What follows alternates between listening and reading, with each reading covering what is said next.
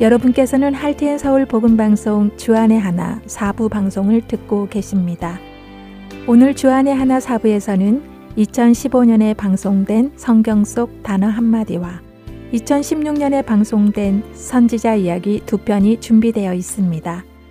먼저 성경 속 단어 한마디로 이어집니다.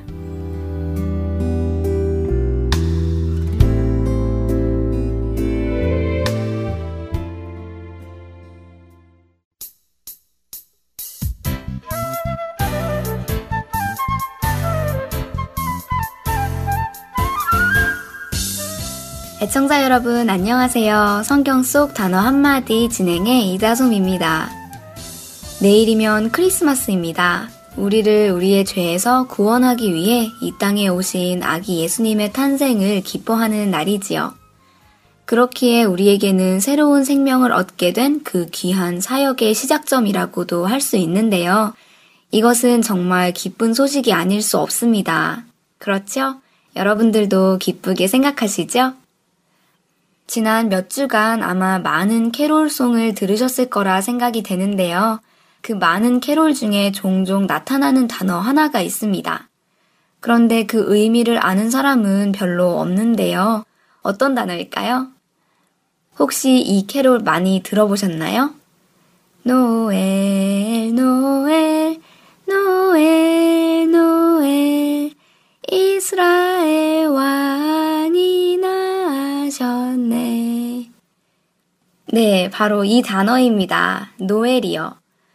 여러분은 이 노엘이 무슨 뜻인지 아시나요? 언뜻 들으면 엘이라는 단어가 끝에 있어서 하나님과 관계된 히브리어처럼 느껴지기도 하는데요. 그래서 준비했습니다. 오늘 성경 속 단어 한마디는 성경에는 나오지 않지만 크리스마스쯤에 캐롤에서 자주 듣게 되는 단어, 노엘에 대해 알아보겠습니다. 말씀드린 대로 노엘은 엘이라는 발음 때문에 히브리어가 아닐까 막연히 상상이 되는데요. 사실은 그렇지가 않다고 하네요. 노엘이라는 단어는 생일이라는 의미를 가진 라틴어 natalis에서 유래한 고대 프랑스어라고 웹스터 사전은 이야기하는데요. 그런데 노엘이라는 이 간단한 단어가 생각처럼 간단한 정의를 내릴 수 있는 단어가 아니더라고요. 이 단어가 가지고 있는 의미는 여러 가지 해석이 있는데요. 노엘은 조금 전에 말씀드렸듯이 생일이라는 의미를 가진 라틴어에서 전해진 프랑스어다 하는 주장이 있고요. 아니다, 노엘은 기쁨의 외침이라는 의미의 프랑스어다라는 주장이 있습니다. 또한 소식이라는 옛 언어인 노벨라에서 파생된 단어라는 주장도 있고, 이제는 평안하다 라는 now well이라는 말이 줄여서 된 단어라는 주장도 있습니다. 그래서 안타깝게도 노엘의 정확한 뜻을 설명을 드릴 수는 없네요. 하지만 대부분 노엘은 15세기 후반부터 유래된 성탄절 노래를 지칭하는 말이며 프랑스 캐롤의 원형이다 라고 이해를 하고 있습니다.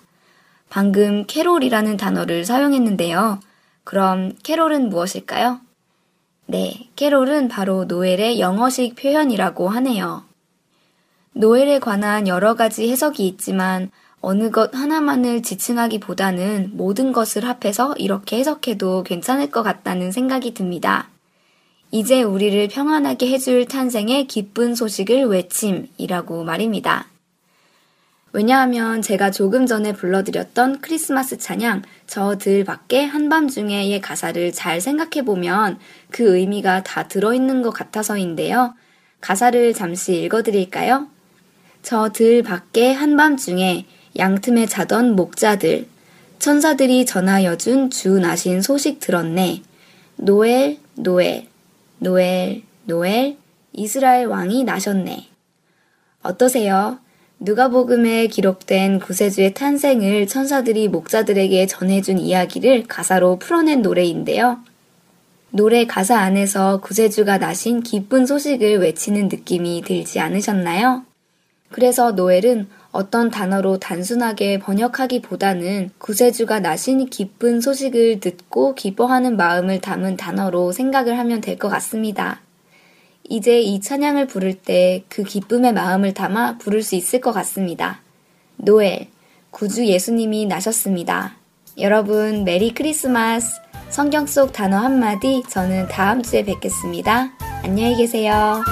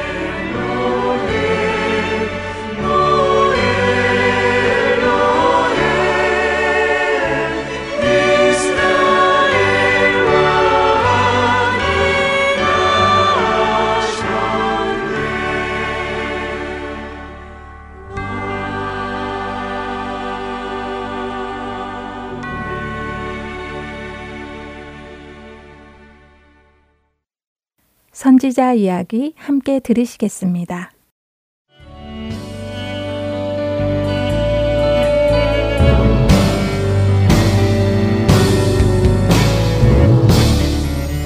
애청자 여러분 안녕하세요. 선지자 그리고 선지서를 통해 이스라엘의 역사와 하나님의 마음을 알아가는 선지자 이야기 진행의 민경은입니다. 안녕하세요. 최소영입니다.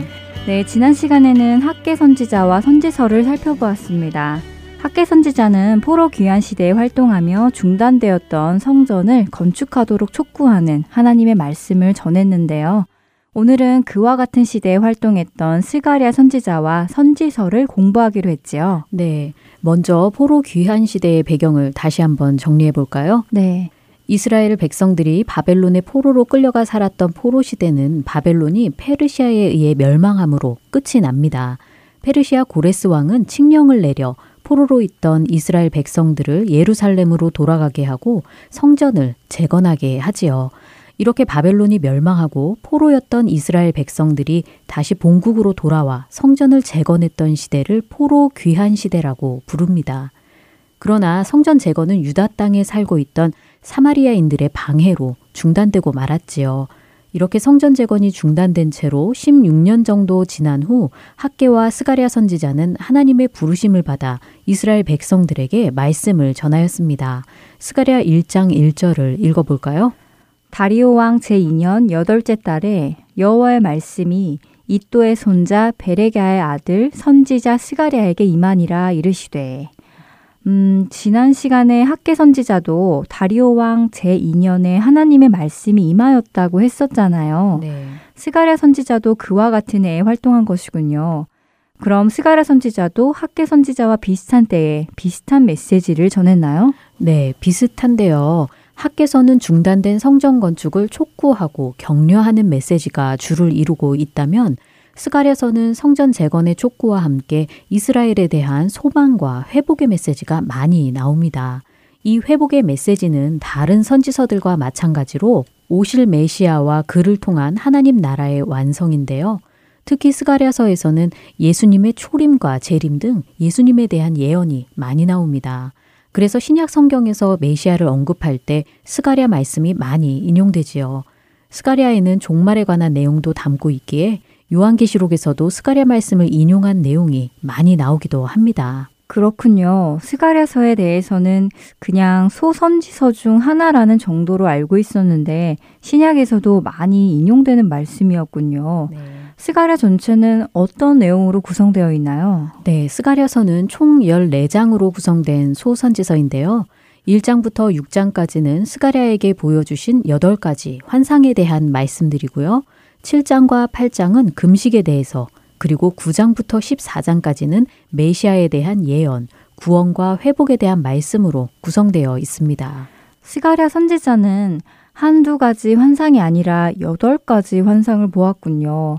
어, 1장부터 환상이 등장한다고 하셨는데 에스겔 선지자와 비슷한 것 같아요. 네, 에스겔서에서도 1장부터 환상이 나오지요. 또한 에스겔과 스가랴 선지자는 둘 다 제사장 가문 출신이라는 공통점이 있습니다. 아, 그렇군요. 네, 환상을 보여주시기 전에 스가랴에게 처음 임하신 하나님의 말씀이 1장 1절부터 6절에 나오는데요. 그중 3절을 읽어볼까요? 네. 그러므로 너는 그들에게 말하기를 망군의 여호와께서 이처럼 이르시되 너희는 내게로 돌아오라 망군의 여호와의 말이니라 그리하면 내가 너희에게로 돌아가리라 망군의 여호와의 말이니라. 음, 하나님께서는 이스라엘 백성들에게 내게로 돌아오라고 말씀하고 계시네요. 환상을 보여주시기 전에 스가랴가 전했던 말씀은 돌이키고 회개하라는 말씀이었군요. 네, 그렇습니다. 사실 그 당시에 남유다 백성들의 상황을 보면요. 비록 포로 신분에서 풀려나 유다 땅으로 돌아왔지만 여전히 그들은 어려운 삶을 살았습니다. 바벨론에서 풀려났다고는 하지만 완전히 자유의 몸이 된 것이 아니라 이제는 페르시아의 속국으로 페르시아 왕권의 통치를 받고 있었지요. 또한 세금도 과중했기에 살기에 힘이 들었습니다. 포로에서 벗어났지만 유대인의 주권 회복에 있어서는 큰 변화가 없었고 폐허가 된 예루살렘에서는 이전의 영광을 찾아볼 수 없는 상태였습니다. 학계서에서 알 수 있듯이 그들은 하나님의 나라보다 바로 눈앞에 자신들의 삶에 더 신경을 쓰며 살고 있었습니다. 이러한 이스라엘에게 하나님께서는 학계와 스가랴 선지자를 통해 회복을 약속하시지요. 그러나 회복에 대한 말씀을 전하기 전에 먼저 회개의 말씀을 전하십니다. 그들이 죄에서 돌이켜 회개하고 구원을 주시는 하나님께로 돌아와야 한다는 것이지요. 그렇군요. 하나님은 먼저 스가랴 선지자를 통해 회개의 메시지를 전하게 하셨군요. 지금 이스라엘의 상황을 보면 소망과 회복의 말씀이 절실하지만 그에 앞서 먼저 죄에서 돌이켜 하나님을 바라보아야 한다는 말씀이네요. 그렇다면 이러한 회개의 말씀을 전한 후 스가랴 선지자에게 보여주신 8개의 환상들은 어떤 메시지를 담고 있는지 궁금합니다. 저는 일단 환상이라고 하면 어, 좀 어렵다는 생각이 먼저 들거든요. 네, 그렇지요. 다니엘서나 에스겔서도 그렇고 환상이 나오면 좀 어렵지요. 실제로 환상에 대한 해석도 학자들마다 조금씩 다른 견해도 보이고요. 환상을 직접 보았던 스가랴 선지자도 내 주여 이들이 무엇이니까 그들이 무엇하러 왔나이까 하고 묻는 장면이 나옵니다. 또 환상을 보게 된 후 천사가 스가랴에게 이것들이 무엇인지 알지 못하느냐 하고 묻자 내 주여 내가 알지 못하나이다 하고 대답하는 모습도 나오지요. 와 정말 재미있네요. 환상을 직접 보았던 스가랴 선지자도 그것이 무엇을 의미하는지 몰라서 천사에게 물어보았다는 것이네요. 네, 스가랴 선지자의 질문에 대한 천사의 답변을 통해 우리도 환상의 내용을 조금 더 잘 이해할 수 있게 되었지요. 오늘 이 시간에 스가랴서에 나온 8가지 환상의 내용을 일일이 다 정리할 순 없지만 몇 가지 부분들에 대해서 간략하게 짚어보고자 합니다. 일단 8개의 환상들은 이스라엘의 장래와 회복에 관한 내용입니다. 회개의 메시지를 전하고 바로 그 다음에 환상을 통해 이스라엘의 장래와 회복에 관한 말씀을 전한 것이군요. 네. 첫 번째 환상을 통해 이스라엘이 70년 포로 생활 후 다시 돌아와 예루살렘의 성전이 재건되고 번성케 되어 결국 열국은 심판받고 이스라엘은 회복될 것을 말씀하십니다. 두 번째 환상에서는 유다와 이스라엘과 예루살렘을 흩뜨린 네 개의 뿔과 그것들을 심판할 네 명의 대장장이가 나오는데요. 결국 하나님의 백성을 괴롭히는 모든 나라와 그 세력을 심판하신다는 것이지요. 그리고 측량줄을 잡은 사람이 나오는 세 번째 환상을 통해 예루살렘의 재건과 확장에 대하여 말씀하시는데요. 하나님이 그 가운데 영광이 될 것이라고 하시며 내가 내 가운데 머물 것이라 하고 두 번이나 말씀하십니다. 아, 내가 너희 가운데 머물 것이라 하신 말씀은 학계 선지자가 전한 메시지와도 같은 내용이네요. 네. 에스겔서에서도 마지막에 여호와 삼마 거기 계시는 하나님에 대해 나왔었잖아요. 그렇죠. 선지자들을 통해 내가 너희 가운데 머물 것이라 하고 말씀하신 하나님은 인간의 육신을 입고 이 땅에 오신 예수님을 통해 그 약속을 이루셨습니다. 세 번째 환상 중에 이방 나라들의 구원에 대한 말씀이 나오는데요. 이 말씀 역시 메시아로 이 땅에 오신 예수님을 통해 이루어진 것이지요. 환상을 통해 말씀하신 예루살렘 도시와 성전의 재건과 확장은 실제로 예루살렘이 포로 귀한 시기를 거쳐 신약 시대에 회복된 것을 의미하지만 결국 궁극적으로 하나님 나라의 도래와 확장을 의미하는 것이지요. 그리고 이 일은 예수님의 초림 때에 시작되었으며 예수님의 재림을 통해 완성될 것입니다. 음, 지금까지 공부해온 선지서들을 통해 반복되었던 메시지네요. 메시아이신 예수님을 통한 구원과 회복의 말씀이요. 동일하신 하나님, 신실하신 하나님께서는 이렇게 꾸준히 회개의 촉구와 함께 구원과 회복을 말씀하여 주시는데 백성들의 관심은 현실의 상황과 개인의 삶에만 있었던 것이군요. 네, 그뿐 아니라 스가랴 시대의 백성들은 금식에 있어서도 겉모습과 형식에 치우친 잘못된 금식을 하고 있었습니다. 이에 대해 하나님은 그들에게 이웃과 더불어 진리를 말하고 진실하고 화평한 재판을 베풀고 마음에 서로 해하기를 도모하지 말며 거짓 맹세를 좋아하지 말라고 말씀하십니다. 이러한 내용이 7장과 8장에 나오지요. 형식적인 금식이 아니라 공의와 화평을 행하라는 말씀이시군요. 그렇죠. 전에 공부했던 호세아, 아모스, 그리고 미가서에서도 이와 비슷한 내용들이 나왔었지요.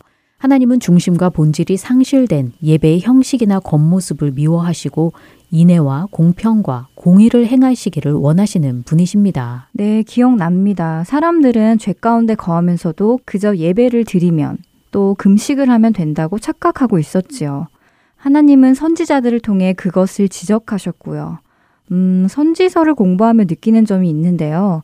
어, 인간에게는 정말 예수님이 필요하다는 것입니다. 끊임없이 죄를 짓는 이스라엘을 보며 또 우리 자신의 모습을 보며 하나님께서 구원자 예수님을 약속하여 주신 것을 진심으로 감사하게 되더라고요. 네, 저도 그렇습니다. 그 구원자 예수님, 구원을 베푸시는 왕이신 예수님이 겸손하여 나귀 새끼를 타신다는 말씀이 스가랴서에 나오는데요. 9장 9절을 읽어 주시겠어요?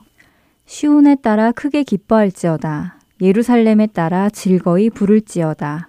보라, 내 왕이 내게 임하시나니 그는 공의로우시며 구원을 베푸시며 겸손하여서 나귀를 타시나니 나귀의 작은 것, 곧 나귀 새끼니라.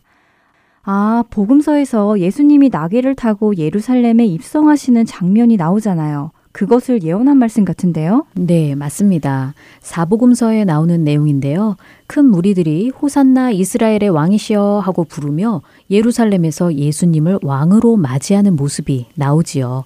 이때 예수님은 나귀 새끼를 타고 입성하시는데요. 바로 스가랴 9장 9절의 말씀이 성취된 것이지요. 와, 정말 말씀대로 이루어졌네요. 오, 이런 것을 보면 예수님이 메시아라는 것을 인정할 수밖에 없다는 생각이 듭니다. 네, 그렇지요. 겸손하여서 나귀를 타고 오시는 메시아는 공의로우시며 구원을 베푸시는 왕이십니다. 그는 왕이면서 동시에 제사장이시고 우리의 더러운 죄를 깨끗게 하시는 분이십니다. 그분은 또한 이방 사람에게도 화평을 전하실 것이라고 말씀하십니다. 이제 스가랴의 마지막 부분은 이 메시아이신 예수님을 통한 심판과 구원에 대한 말씀들이 나오는데요. 열국은 심판을 받을 것이며 하나님의 백성들은 회복될 것이라고 하십니다.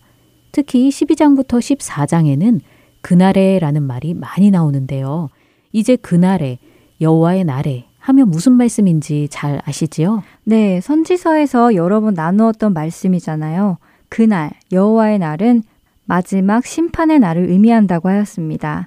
그날은 믿지 않는 자에게는 심판과 멸망의 날이고 믿는 자에게는 구원의 날이라고 하였지요. 그렇습니다. 스가랴 시대의 이스라엘 백성들은 포로에서 귀환하였지만 성전 건축도 중단되고 여러 가지 현실적인 어려움 속에서 낙담한 채 하나님을 바라보지 못하고 있었습니다.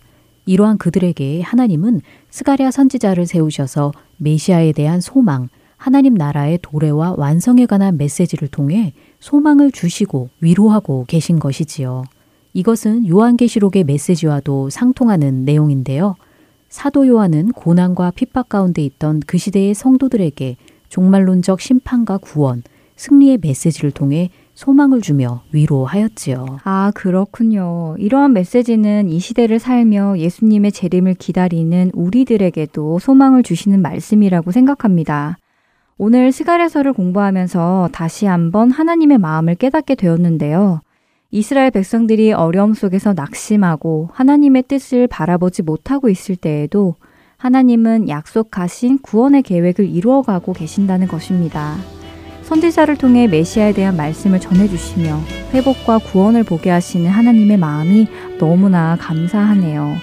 이야기를 나누다 보니 벌써 마칠 시간이 되었습니다. 오늘은 여기서 마치고 저희는 다음 시간에 찾아뵙도록 하겠습니다. 여러분 안녕히 계세요. 안녕히 계세요.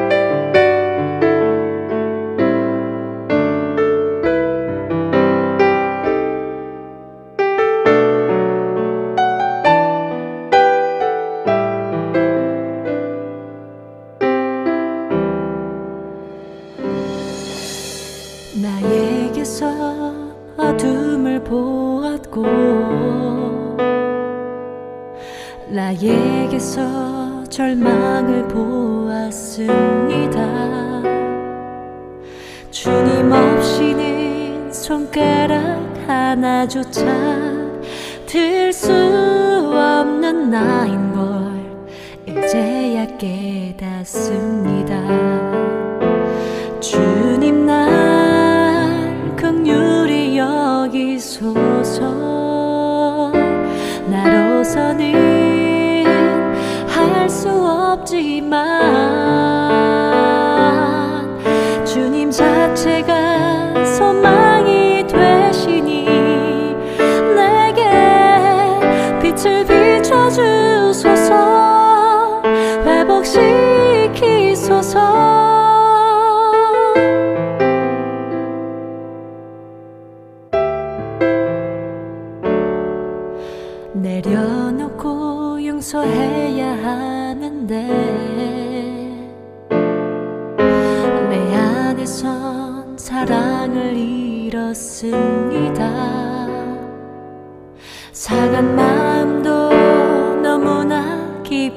파여 이젠 주님 앞에서 드러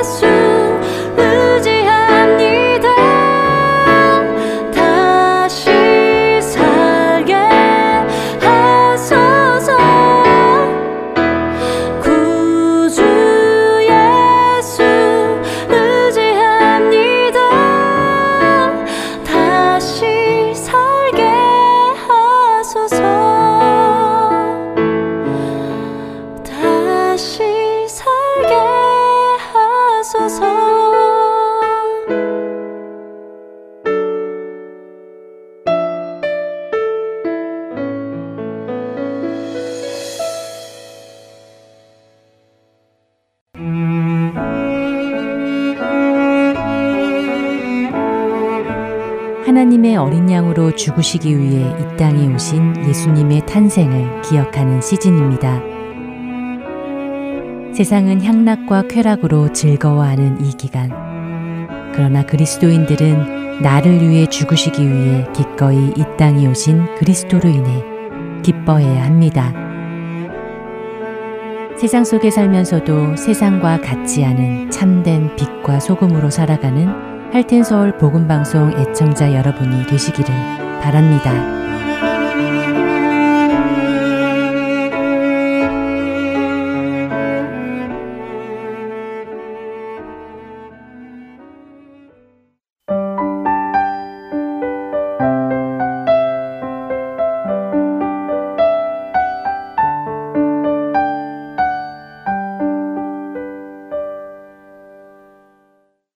계속해서 선지자 이야기 다음 편으로 이어집니다.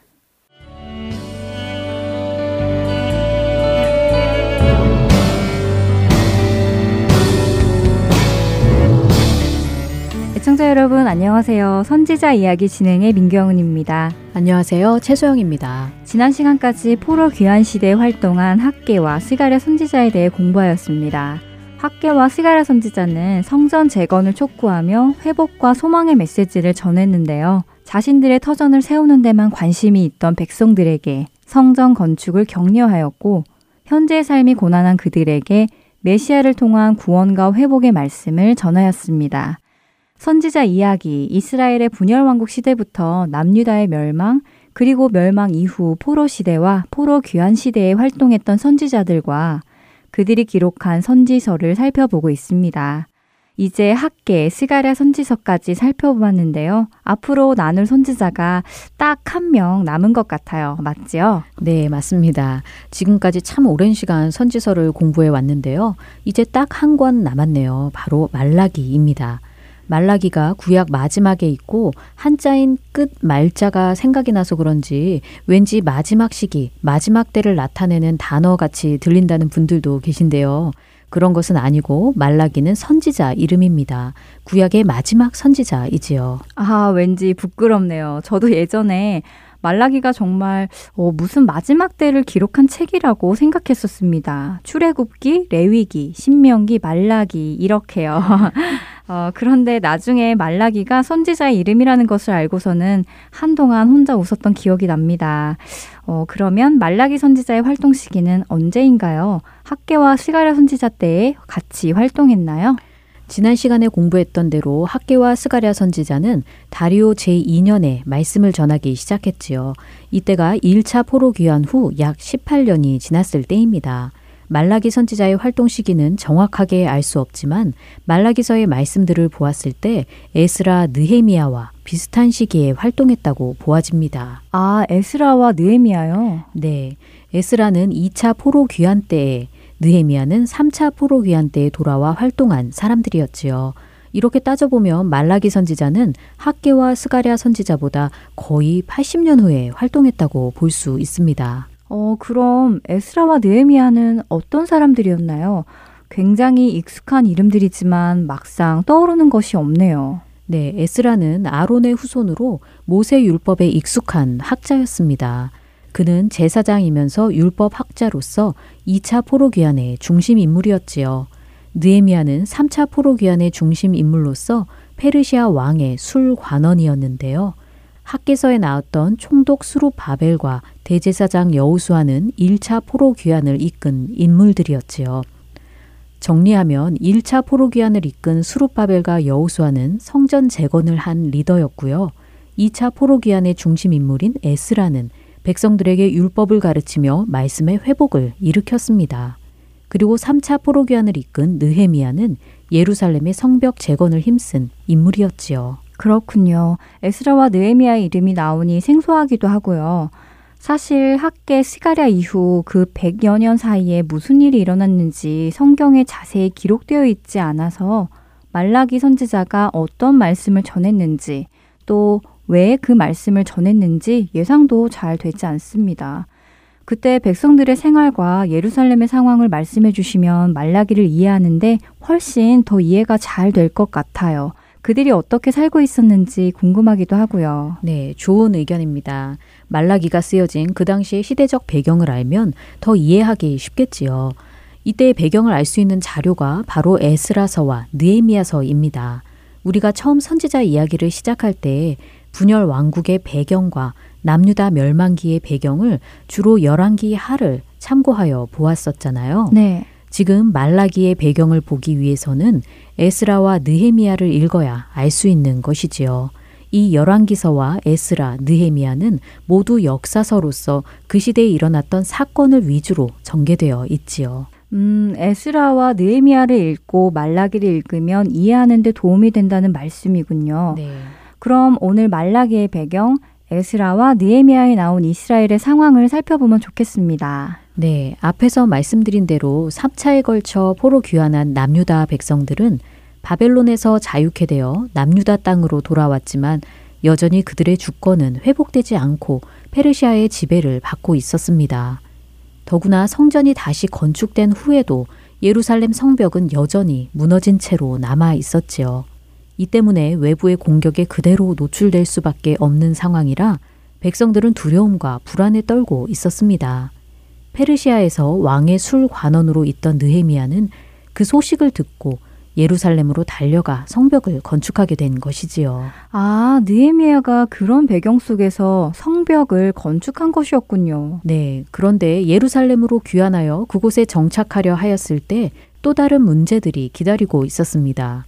그들은 돌아왔지만 그동안 그곳에서 살고 있었던 다른 이방 민족들과 또 여전히 그곳에 남아서 살고 있었던 남유다 백성들과 갈등을 빚게 된 것이지요. 그동안 그곳에 다른 민족들이 살고 있었다고요? 네, 생각해보면 70년이라는 세월은 짧은 세월이 아니잖아요. 네. 전에 포로로 끌려갔던 대다수의 어른들은 바벨론에서 죽음을 맞이했을 것이고 그들의 다음 세대는 바벨론에서 태어나 남유다로 돌아왔겠지요. 그들은 유대인이지만 난생 처음 유다 땅을 밟게 된 셈이잖아요.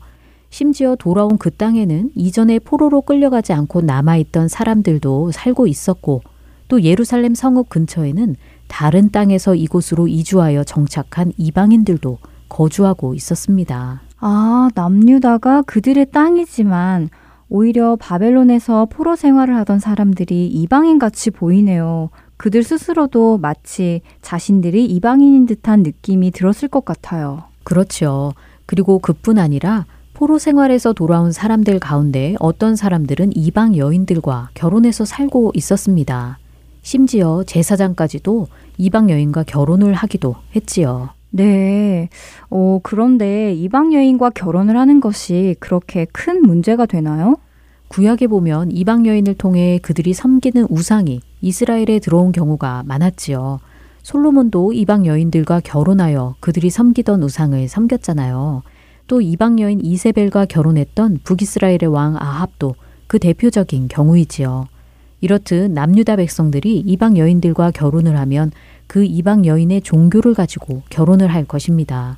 그러면 곧 우상 숭배로 이어지게 되는 것이지요.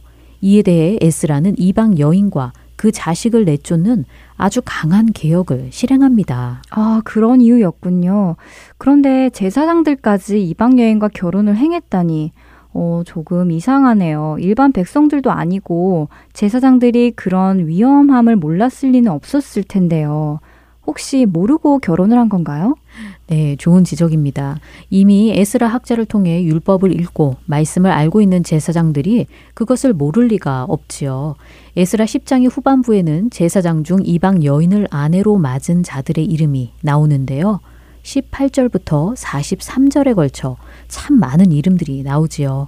제사장들이 그랬을 정도면 그 시대의 영적 타락이 어느 정도였는지 짐작이 되시지요?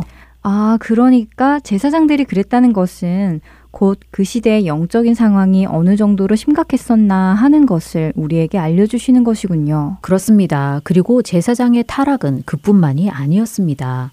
느헤미야 13장 7절을 보면 제사장 엘리야십이 암몬 사람 도비아를 위하여 하나님의 전 뜰에 방을 만든 악한 일을 안지라 하고 나오는데요. 이 방은 원래 소재물과 유향과 그릇과 레위 사람들에게 11조로 주는 곡물과 새 포도주와 기름과 또 제사장들에게 주는 거제물을 두는 곳이었습니다. 그런데 이 엘리야십 제사장은 하나님을 섬기는 자들을 위한 이 방을 암몬 사람 도비아에게 내어준 것이지요. 이 결과로 11조와 거제물을 두는 곳이 없어졌기 때문에 레위 사람들이 받을 몫을 못 받고 결국 각각 자기 밭으로 도망하지요. 네. 어렵게 다시 돌아와 건축한 성전에서 또다시 하나님의 말씀을 떠난 일들이 일어나고 있었다는 것이군요. 그것도 제사장에 의해서요. 그뿐 아니라 가난한 자들은 과중한 세금을 부담하느라 밭이나 포도원을 팔아 돈을 빚내야 했고 높은 이자를 치르느라 자녀를 노예로 팔아야 하는 경우까지도 있었습니다. 느헤미야 5장에 나오는 내용인데요. 그들의 이러한 호소를 듣고 느헤미야는 우리는 이방인의 손에 팔린 우리 형제 유다 사람들을 우리의 힘을 다하여 도로 찾았거늘 너희는 너희 형제를 팔고자 하느냐 더구나 우리의 손에 팔리게 하겠느냐 하며 귀족들과 민장들을 꾸짖어 이 상황을 바로 잡습니다. 아휴, 이런 이야기를 듣고 있으니 그 당시 상황이 좋아 보이지 않네요. 하나님께 징계를 받기 전인 예루살렘 멸망 전과 크게 달라 보이지 않습니다. 약한 자를 억압하고 제사장들이 타락하고 이방 여인들과 결혼하여 정통성을 혼탁하게 만들고 음, 바벨론 포로 귀환 후에도 그들은 여전했군요. 네, 바로 이러한 때에 하나님은 말라기 선지자를 세우시고 말씀을 전하게 하신 것이지요. 네, 저는 개인적으로는 조금 충격입니다. 바벨론 포로 귀환 후 정신 차리고 잘 살 줄 알았는데 여전히 한쪽에서는 타락과 부패가 여전했군요. 이제 마칠 시간이 다 되었는데요.